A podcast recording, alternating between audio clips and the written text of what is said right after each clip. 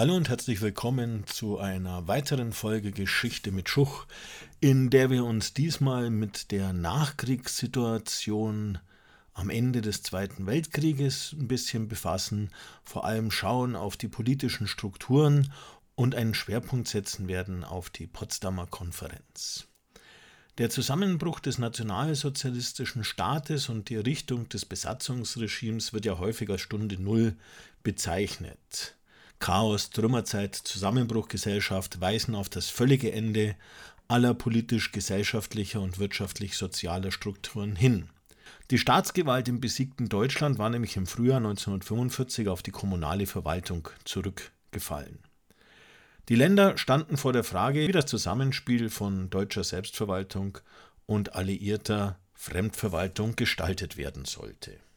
Nach der bedingungslosen Kapitulation der Wehrmacht kam es dann am 5. Juni 1945 zu einer Proklamation der Alliierten, in der bekannt gegeben wurde, dass sie die komplette öffentliche Gewalt übernahmen und dass niemand sich auf deutsches oder internationales Recht berufen dürfe und auch bei dem, was die Alliierten machen werden, eine Beschwerde bei der UNO nicht möglich wäre. Dieses Vorgehen diente vor allem dazu, dass man das Ziel, nämlich die Ausrottung des Nationalsozialismus und die Verhinderung erneuter deutscher Aggressionen umsetzen wollte. Jede Besatzungsmacht erhielt eine eigene Zone mit uneingeschränkten legislativen, exekutiven und judikativen Befugnissen. Die oberste Legislative war der Alliierte Kontrollrat in Berlin, an dessen Spitze die vier Zonenbefehlshaber standen, wobei der Vorsitz immer wechselte. Da es aber große Unterschiede bezüglich der politischen, wirtschaftlichen und gesellschaftlichen Vorstellungen, insbesondere zwischen den Westmächten und der Sowjetunion gab, war der Kontrollrat häufig in seiner Arbeit gelähmt. Groß-Berlin, die einstige Reichshauptstadt, wurde von den vier Mächten gemeinsam verwaltet. Jede der Mächte bekam einen eigenen Sektor in der Stadt. Die gemeinsame Verwaltungsbehörde wurde die alliierte Stadtkommandantur. Vier Kommandanten standen an der Spitze, auch hier gab es einen wechselnden Vorsitz. Rechtlich gesehen blieb eine Einheit Deutschlands erhalten. Es kam nicht zu der vorher bei verschiedenen Gelegenheiten geplanten Zerstückelung. Faktisch jedoch fielen die Entscheidungen in den jeweiligen Zonen unabhängig voneinander. Vom 17. Juli bis zum 2. August 1945 kam es zu einem letzten Treffen der führenden Staatsmänner der Siegermächte, nämlich Stalin, Truman und Churchill, beziehungsweise dann Attlee, denn Churchill wurde während der Konferenz abgewählt, im Schloss Cäcilienhof in Potsdam.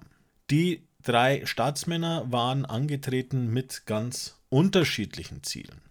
Stalin wollte größtmögliche Reparationen, er wollte eine Anerkennung der kommunistisch beherrschten Regierungen in den Satellitenstaaten und er wollte eine Abrundung der sowjetischen Sicherheits- und Einflusszone im Westen sowie im Süden.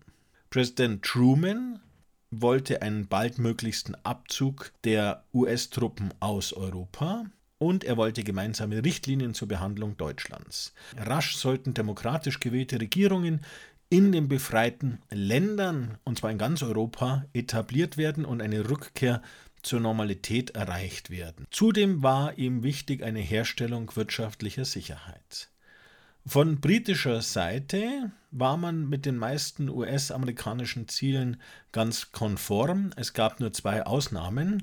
Man wollte einerseits einen verzögerten Rückzug der USA aus Europa, vor allem im Hinblick auf die Sowjetunion, die von Churchill als äußerst aggressiv eingestuft wurde, und man wollte Hilfe der USA bei der Versorgung der Bevölkerung in der britischen Besatzungszone.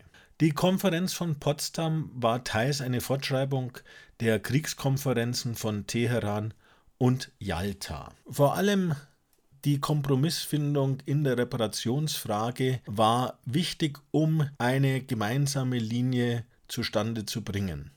Und so vereinbarte man dann letztlich in Potsdam, dass die Befriedigung der Reparationsansprüche jeweils aus der eigenen Zone erfolgen sollte.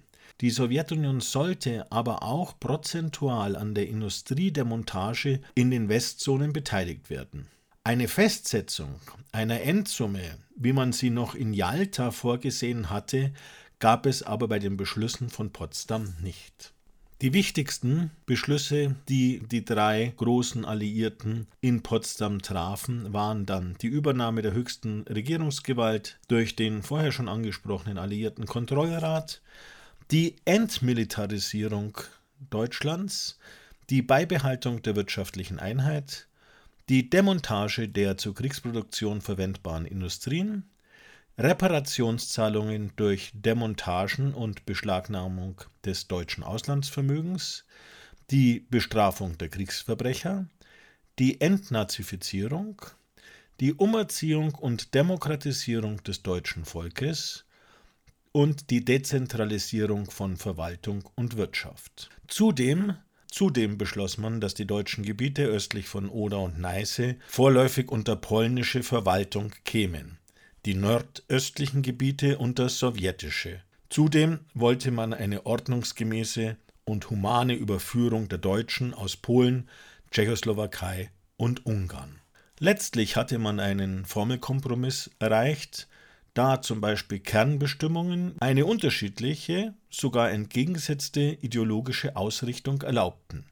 Gemeinsame Handlungsrichtlinien für dieses Vorgehen wurden nicht festgelegt. Die wirtschaftliche Einheit wurde dadurch etwas entwertet, dass jede Besatzungsmacht die Reparationsbedürfnisse aus der eigenen Zone befriedigen konnte. Während die US-Amerikaner darauf zum Beispiel völlig verzichteten, bediente sich die Sowjetunion intensiv in ihrer Besatzungszone. Die Frage der Ostgrenzen blieb offen, aber war letztlich durch das Vorgehen der Sowjetunion ja schon faktisch festgelegt. Die Beschlüsse von Potsdam stellten aber insbesondere auch für die amerikanische Besatzungszone den Rahmen für das künftige politische Handeln und die Entwicklung Deutschlands dar.